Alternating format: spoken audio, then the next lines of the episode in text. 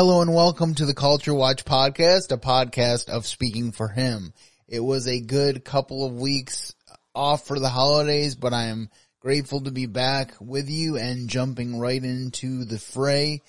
I am so excited to be able to offer you this outlet to look at current events and news items from a biblical perspective because we are not called to be of the world, but we are certainly called to reside in the world and to give people the hope of Jesus even as we respond to current events. So I'm super excited uh, that you are here and I hope that you will be blessed by what you hear in the time that we have before us. Please make sure that you continue to avail yourself of the regular Speaking for Him podcast, which continues to come out every Wednesday. There's some good Christmas content on there from the last few weeks. So make sure that if you have not already listened, that you avail yourself of that. I'm also really excited about what is to come in the new year. We are getting ever so much closer to the 600th episode of the Speaking for Him podcast. Never would have thought uh, in my wildest dreams that I could be talking to you about 600 weeks of continuous podcasting, but we are extremely close and I am excited about that prospect. Of course, it is still a ways away, but you can continue to pray for the podcast that God will give me the right content to lead up to that time and then also the best way to celebrate 600 episodes in the will of the Lord. Well, with that out of the way, let me just say welcome back and I'm ready to share with you news from the week of January 8th.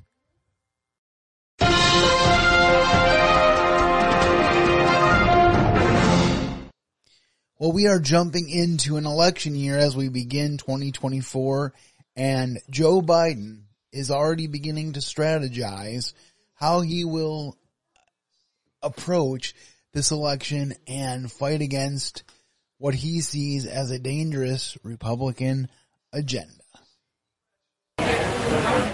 I think it's time to get out there. Uh, the, we've had our holidays. We've the the, elect, the campaigns are beginning now. This is when people will pay attention. And I think that the president, again, I, have always said to members, people don't vote for you because you deserve it. Mm but what you have done gives you the, the uh, legitimacy to say, this is what I will do. His message is about what we need to do as we go forward. Mm-hmm. And freedom gives us that opportunity. The kitchen table issues are our motivation and our mobilization.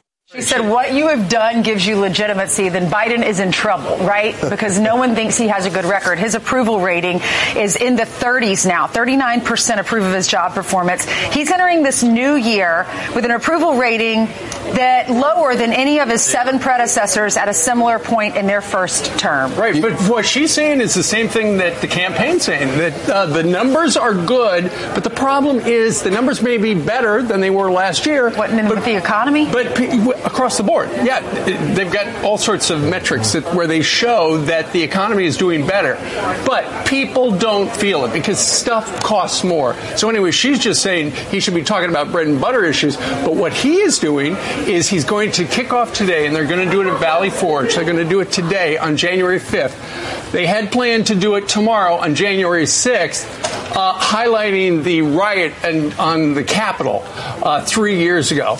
And essentially, what they're doing, as you can see right there, as he kicks off his campaign in person during 2024, he's going to remind people, and we've been talking about the Joe Biden game plan since March when it was revealed, that he was going to stay quiet for the most time. And then he was going to let people just watch the chaos in the Republican Party. Now he's reminding people of the chaos of the Trump years, according to the Associated Press. So if you look at uh, Valley Forge, Pennsylvania, he wants to talk about democracy. Why is he going to do that? He's going to talk about democracy because he believes that Donald Trump is a threat to democracy. What about Charleston, uh, with the horrible shooting took place in 2015? Why is he going to do that? Because legitimately guns are a concern, and he believes he wants to point out that Republicans don't care about shootings, uh, whether they're race related or whether they're school related. And why would he talk about the anniversary of Roe v. Wade? The reason why there was not a red wave in the midterm elections, by almost all accounts, was because of the overturn of Roe v. Wade uh, and some of the states that uh, even have no exceptions. He wants to ride that horse. But Lawrence, what I find interesting is it seems as though Nancy Pelosi, uh, to a degree, is so frustrated that she can't get through to the White House. She has to go to a friendly network and tell the White House what they should do, as if to say, listen, I've been around for 83 years, 50 of which have been in politics, and you can't win 10 months out of an election playing your ace card, which is Donald Trump is evil and democracy's in the balance. You have to talk about what you did. It seems like a desperate attempt to tell Joe Biden you need another game plan to go along with this one. It's so true, Brian, because everything that, that Nancy Pelosi does, as we know, because she's a skilled politician, is very well calculated. And I think what she's speaking to is the core of the problem with the Biden administration and the White House press secretary's office. That they feel like they can explain away that American situations, their day to day, is not reality for them. That if they could just teach them the numbers, then somehow we'll all feel well. I bring this up because we are on the cusp of the primary season and I want you to be thinking about who is it that I should support? What are the things that I find most important about my life and about what I want to preserve in my way of life?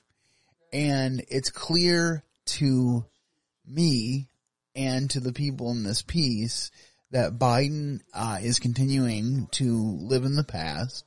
He is continuing to bring up January 6th, even though it was three years ago, and even though it was not extremely significant as far as being a violent attack. You know, they've compared it to 9-11. They've compared it to Pearl Harbor. They compared it to every major disaster in United States history, but only one person died and there was very little actual violence. And most of all, it was just people, um, storming the Capitol because they were frustrated with what was going on with the election. Not an appropriate thing to do. I'm not saying that, but if you look at all of the details of this particular attack, you see that it looks like it was staged and that it was per- perpetrated for the purpose of besmirching the president. And this is where they want to live. They want to continue to hammer on abortion rights because they want you to believe that preserving human life is not an important birthright of the American. They want you to believe that the economy is better, even though everything is still way more expensive than it was three years ago. And they want you to believe that the economy is growing at a far greater rate than what it is.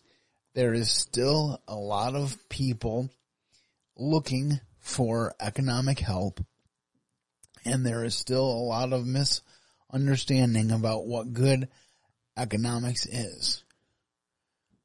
And we've seen in various cities, I just recently heard about another city. I wish I had it in front of me which city it was, but they were going to raise the minimum wage like $4 almost overnight. It's probably going to be over a series of months, but they think that just raising that minimum wage is going to change everyone's economy. The problem is that everything adjusts to accommodate the minimum wage.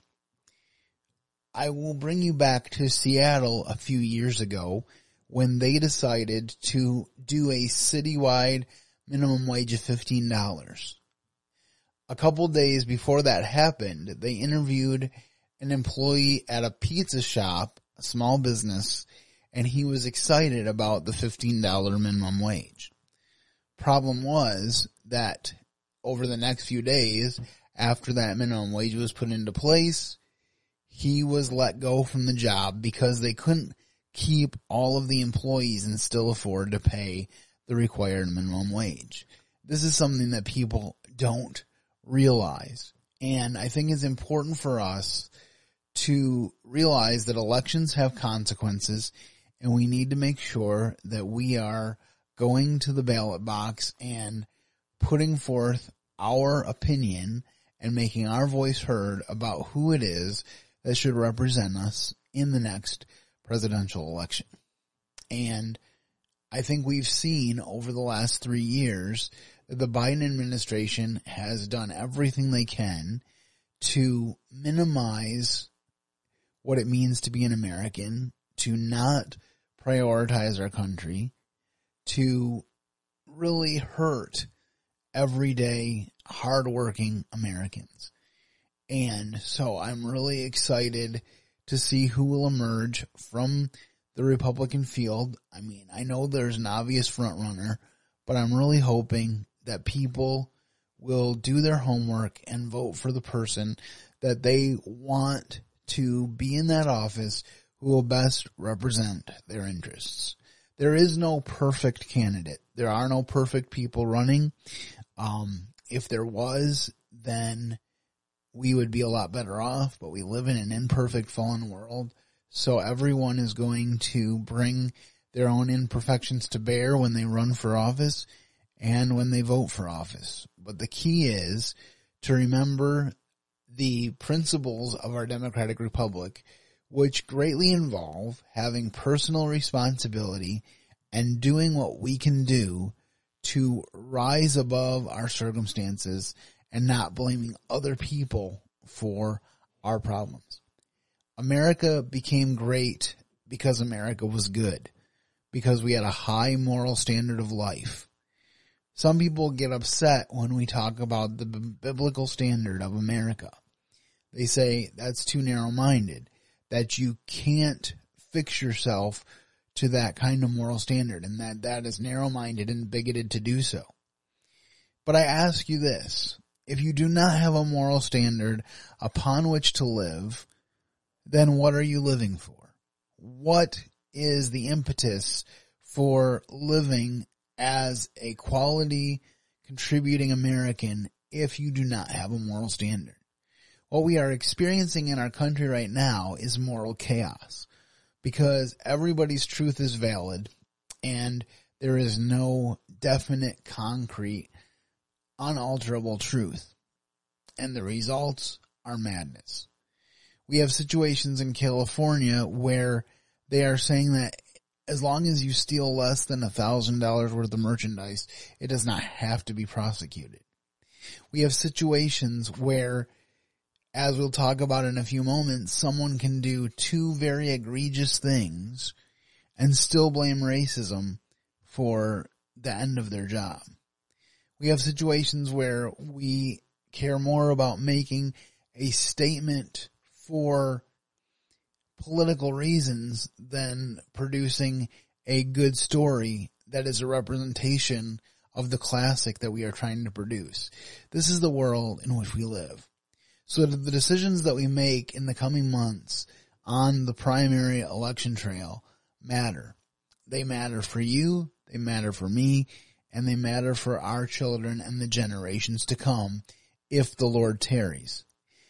Now again, I understand people who say, because they are exactly right, that politics is not the end all be all. It is not the most important thing in the world. The most important thing in the world is to raise your children in the nurture and admonition of the Lord. But the reason that I do this podcast is because every issue in an election, every issue in legislation is a moral issue. And so it is incumbent upon us as a moral people to make a moral declaration about these issues. That is why the Culture Watch podcast exists and that is why it is so important for us to discuss these issues and to really look at candidates on both sides and ask ourselves, what have they accomplished? What is their worldview? What are they looking to for help? And how do they view the government? The reality is that the government should be in existence to assist Americans in having the best possible quality of life. Instead, in many ways, the American government has become a dictator of what you must do to have the life that they want you to have. And it is not a sustainable model and it is not a motivating model for the future of our country. The next story that I want to share with you today is that the president of Harvard resigned from her post this week and the media, as well as she herself, is blaming racism.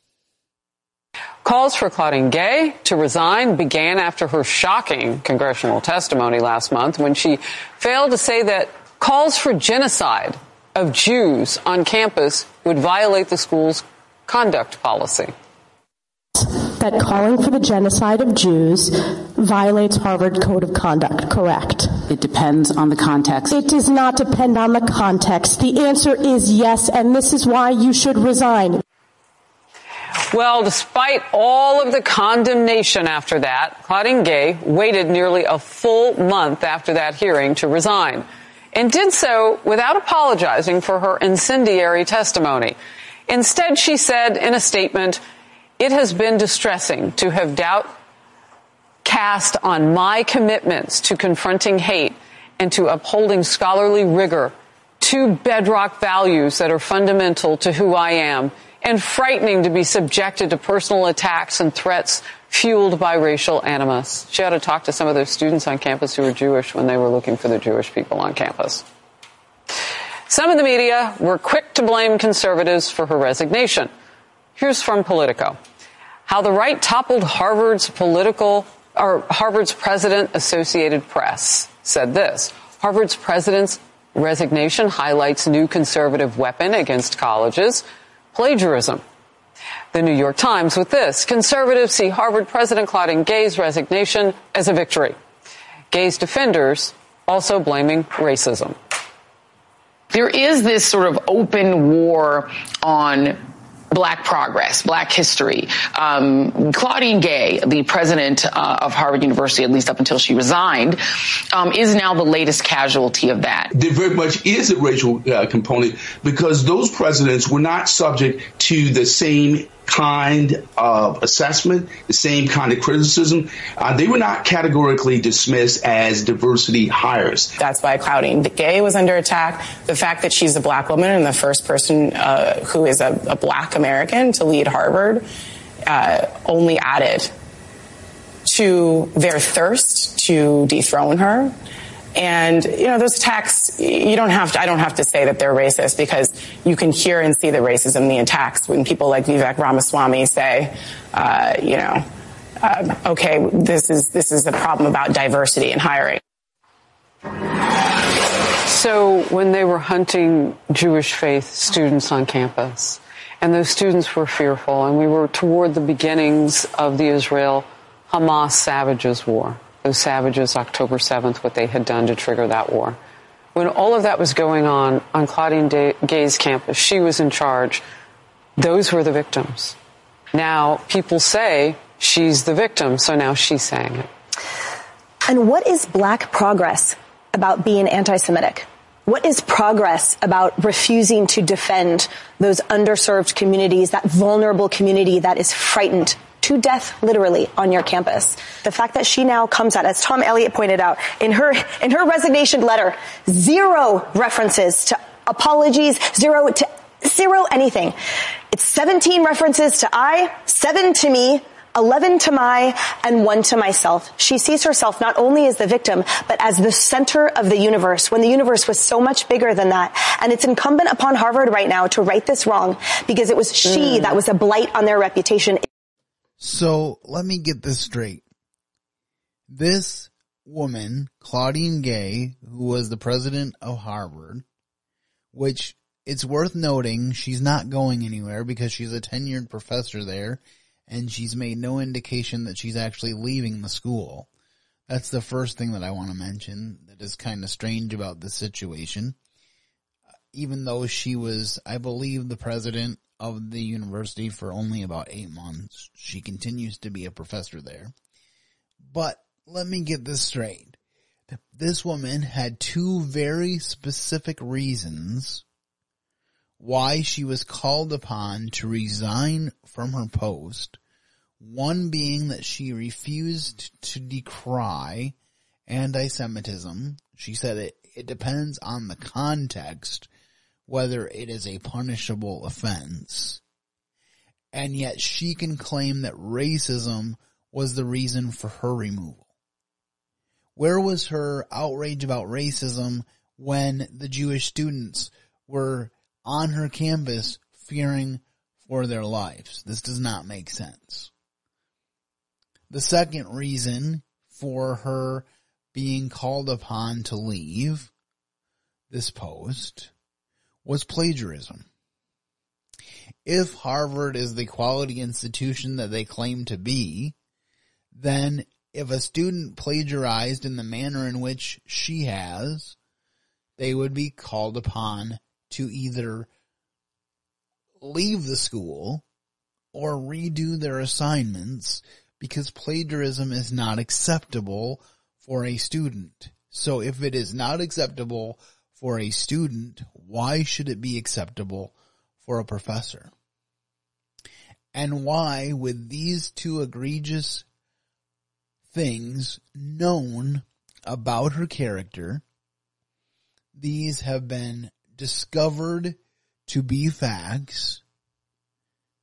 With these two things known about her character, why then is she able to say in the media that this was racially motivated? I guarantee you, if this was a white woman who was the president of Harvard, and these two accusations had been levied at her, she would have been gone a long time ago. And not just from the presidency, but from Harvard itself. This is the challenge which I give to you every time you hear one of these stories is to ask yourself if a white person did the same thing, what would the response be?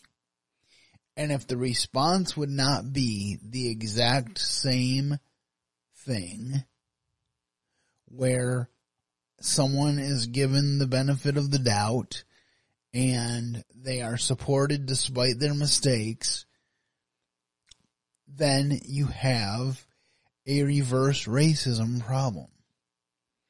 You can't hold her to account for the moral failings that she has because she is black. And thus, that supersedes everything. And asking her to leave when she has not maintained a position of integrity at the school is simply racist. This is how messed up we are as a society. Claudine Gay knowingly facilitated racism at Harvard. She downplayed the significance of anti-Semitism. We've already talked about that. I'm not going to belabor it, but she did. She said it depends on the context. My friends, anti-Semitism is wrong, wrong, wrong. It does not matter the context. And I guarantee you that if I wore blackface I would not have the opportunity to say, this is the context in which I did it. Remember a few years ago, there was a bachelor or bachelorette contestant, I forget which she was on, who had to bow out of the show because she had worn an antebellum dress to a party there was nothing in the post on social media about her views on race. She had not made any personal attacking views on race. It was simply because someone saw on her social media that she was wearing an antebellum dress and she was called upon to step down. Not only that, but when the former host of the Bachelor and Bachelorette franchise, Chris Harrison, defended her, he was then summarily dismissed. So you can't tell me on one side context matters, but on the other side it doesn't. A couple weeks ago we shared the story of that young boy who was a Chiefs fan who wore black and red war paint to the Chiefs game, nine year old kid, and he was accused of cultural appropriation only to find out that he actually is an American Indian. And not only that, but that the story that originally broke this travesty deliberately hid the red part of his face so that it looked like he was just simply engaging in blackface. This is the media with which we have to deal. Again, unless you can tell me that a white president would have the same treatment as she, then there's an inequality here that needs to be rectified. And years of historical racism do not go away simply because you're racist against another race. Also, there is a lot more racism than just black white racism. There were Catholics of Irish descent and Italian descent who came to America for freedom and they were discriminated against as well. We did some awful things as a country in the name of racism. But today, in America, as we know it from a legal perspective, any race can succeed. And any race can do hard work and be rewarded with the ability to pursue the American dream. That is the America we live in. And the reality of the fact is that I think that in a lot of cases, if someone owns up to their failings, they will be received a lot better than people who insist they aren't wrong or who blame some external factor for the wrong that they did. And I just think it's really sad that the president of Harvard, who achieved this great milestone and this great position, threw it away because she was not willing to take responsibility for her actions. Remember, responsibility is the key to liberty in this country. It really, truly is. Well, my next story comes out of Iowa, and it's an extremely sad story. It's another school shooting, and surprisingly, it happened on the first day back after Christmas break. And when I saw this story, I at first wasn't sure when it happened, and then I realized that it just happened this past week. And so we need to be praying for the people of Iowa and that the school will be able to get the help that it needs for the many students and families affected by this tragedy. Mike, when do we expect to get another update?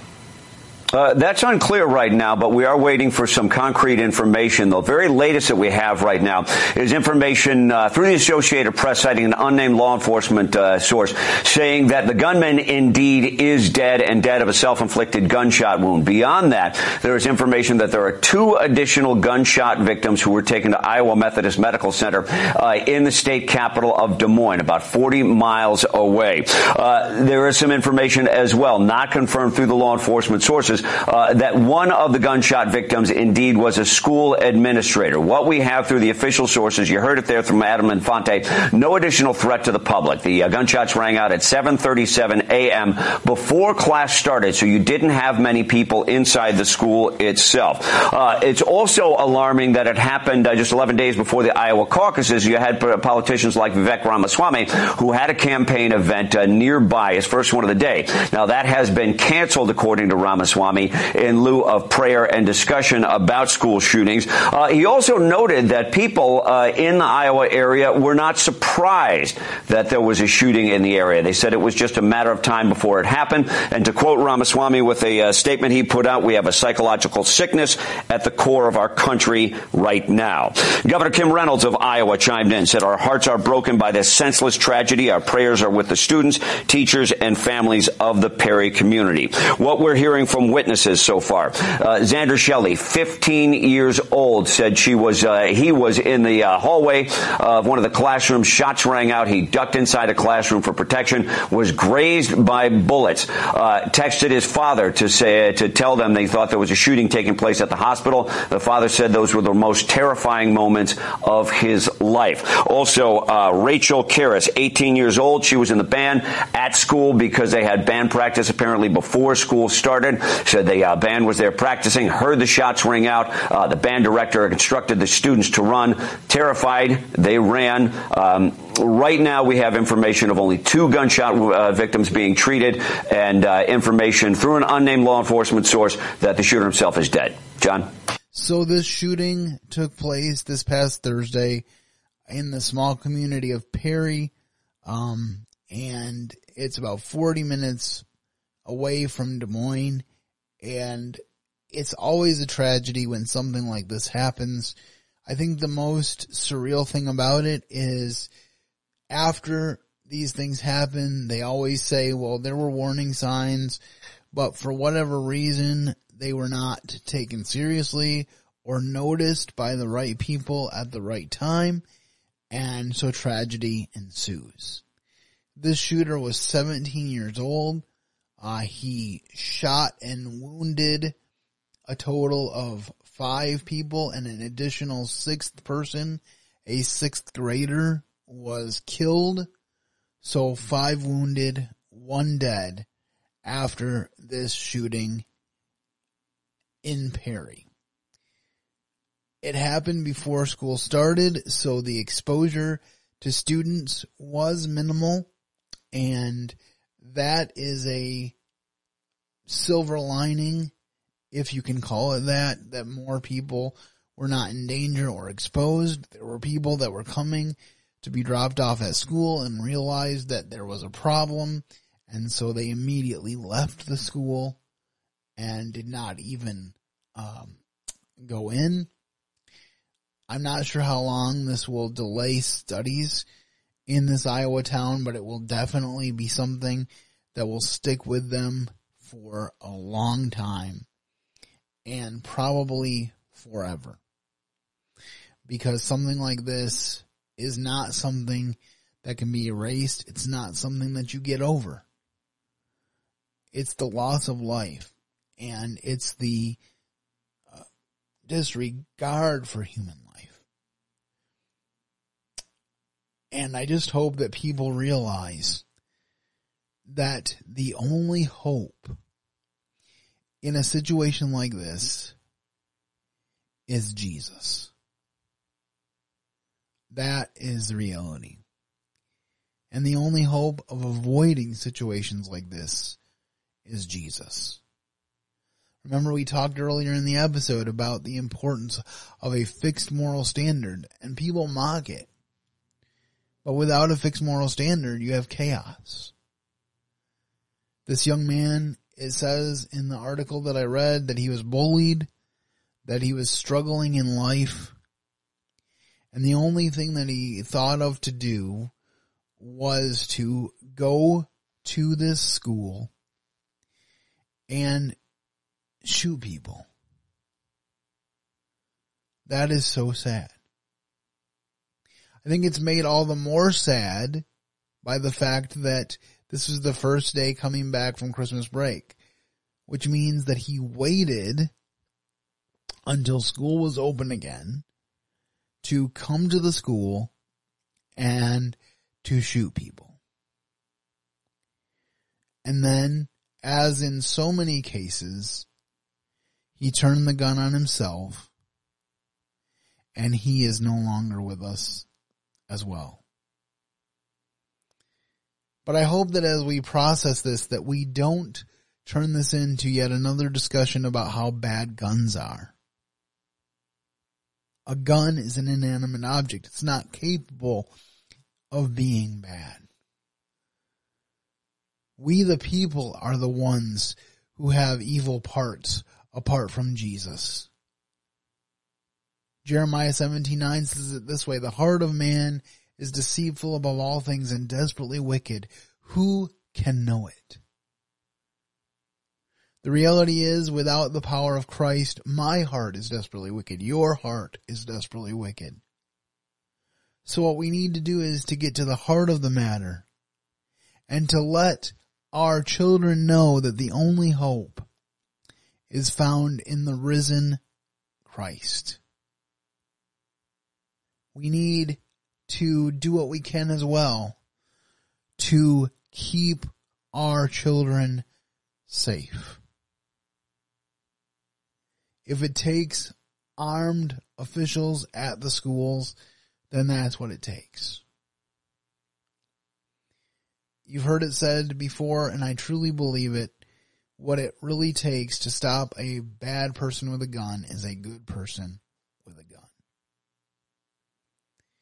And I know that there are certain people who will say, well, there's a certain level of weapon that you don't need. But one thing that I've always reflected on is that as the weapons of our enemy get more advanced, the weapons we need to use for defense need to be more advanced. And I truly believe in the Second Amendment, which says the right of the people to bear arms shall not be infringed. Now everything I've heard about the police response in this case has been great.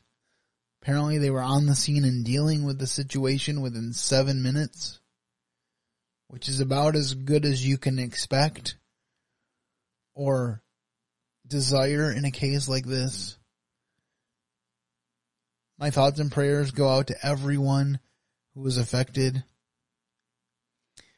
I remember when I worked in the school for five years, that was my greatest fear was that one of those days we would come into work for a normal work day and we would have to deal with an active shooter on campus. I always said that I know that I don't have the ability to duck. But I always told the kids that if there was a threat, they could feel free to get behind me because my greatest desire would be to protect and preserve them from harm. And we need a culture that desires to protect and preserve our children from harm. We need to realize the destructive patterns that we've started in our culture where we allow pornography in our schools. We allow discussions about sexual identity to be primary in classrooms when those discussions should be taking place with parents at home. We allow so many things that in any other context would be inappropriate. You want to test that theory? Just go into a school board meeting and read from some of these books that are in middle school libraries and they will tell you that it's not appropriate to read in public. But yeah, they will still keep it on the shelf in the school library. We expose our kids to all this filth. We tell them that life isn't important. We tell them that unborn babies have no value and then we wonder why something like this happens. It happens because we've become disconnected from the moral standard that is the solid, inerrant, unchanging Word of God. That's the bottom line, folks. There's nothing else that can be said. There's no other hope for America than to train our children up in the nurture and admonition of the Lord. So I hope and pray that you will take this time to hug your kids a little extra today, that you will talk to them about Jesus, that you will help them make sure that their eternity is secure so that whatever happens on this earth, that they will be ultimately safe and preserved in the arms of Jesus. And I hope that you will talk to them about the importance of submitting to God, of having a higher authority in this life than yourself. The devil wants nothing more than for us to serve ourselves. But God says we should serve one another, and by serving one another, we are serving Christ. What a wonderful truth that is, and what a wonderful world we would have if we embraced it. I have one final story. On a lighter note, Michigan got it done against Alabama and is advancing to the national championship game tonight as you are listening to this. And I am super excited. So here is a clip with the radio voices of the Michigan Wolverines celebrating that victory with this call of the final play. And I share their excitement. Milroe puts a man in motion, empty backfield, low snap, quarterback run up the middle. Yeah! He's not going to make it! yeah! Nowhere close as the Michigan defense stops Jalen Milroe and the Wolverines yeah! will play going to Houston, baby! championship one week from tonight.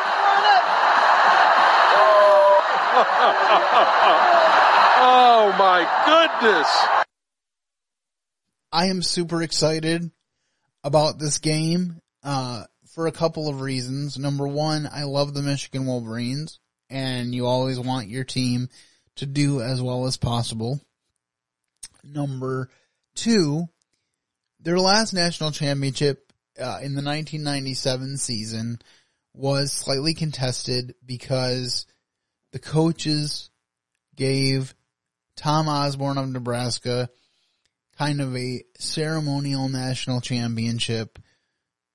They had a great team, but at that time there was essentially like four different polls or four different trophies that you could get for the national championship. Two of them were more minor, two of them were more major, and the biggest one being the AP. So Michigan got like three out of four of them, and then Tom Osborne and the Nebraska Cornhuskers got the coaches national championship. But there was no mechanism for the Cornhuskers and the Michigan Wolverines to play each other. And so it was kind of a mixed bag. It was exciting to win the national title, but also it felt incomplete because the Nebraska Cornhuskers claim a national title as well. So this is the opportunity, thanks to the college football playoff, for Michigan to become the undisputed national champions. And so we will see how they will do against Washington. Now, this last game that I played the clip from, they took it to overtime and won 27-20 over Alabama in overtime. And as much as I hate to admit it, I'm afraid that scenario will most likely repeat itself. I think these are two very good teams, and I think either it's going to come down to overtime or it's going to be like a field goal victory in regulation. But it's going to be a close game. Michigan's going to have to play their butts off like they did this past week in order to get it done. But I believe they can, and I'm very excited about the possibility of Michigan bringing home the national title. And they've been through a lot this season with the sign stealing scandal and whatnot, but I just wanted to say a few words about that. First of all, if sign stealing, so called, is truly against the rules, it should be punished. I believe that. But the thing that I have the problem with in this whole investigation is that it seems like the penalty is not defined. And so I would hate for it to be a situation where people who didn't like Michigan are just going to use it as an opportunity to stomp on them and do something ridiculous in order to make a statement about this when in fact it is by a lot of accounts a low level infraction that many teams have been guilty of. So my call to the NCAA and to those involved is to make sure that the punishment fits the crime and that you don't punish people who are not involved. But as I said, I am really excited about Michigan bringing home the national championship.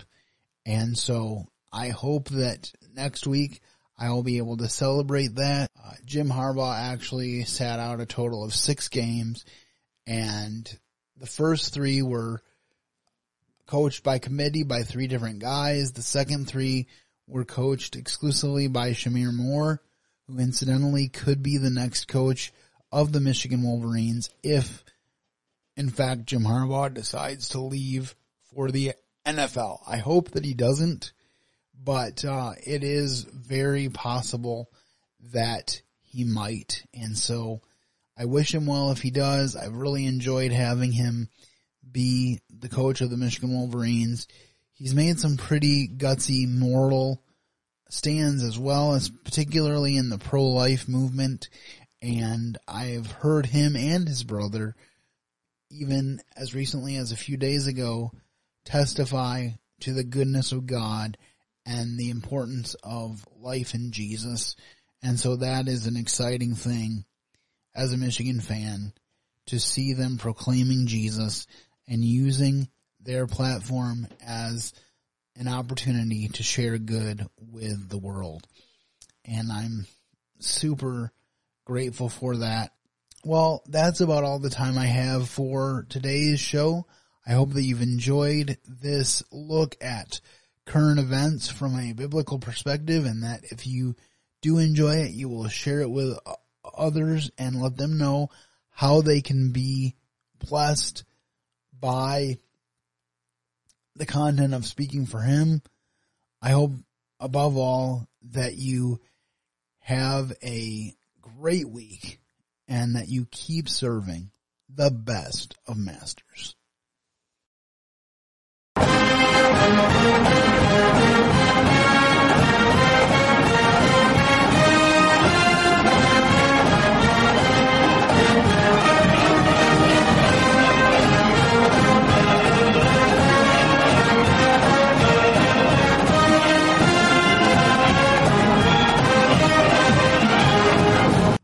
Thank you for listening to today's episode.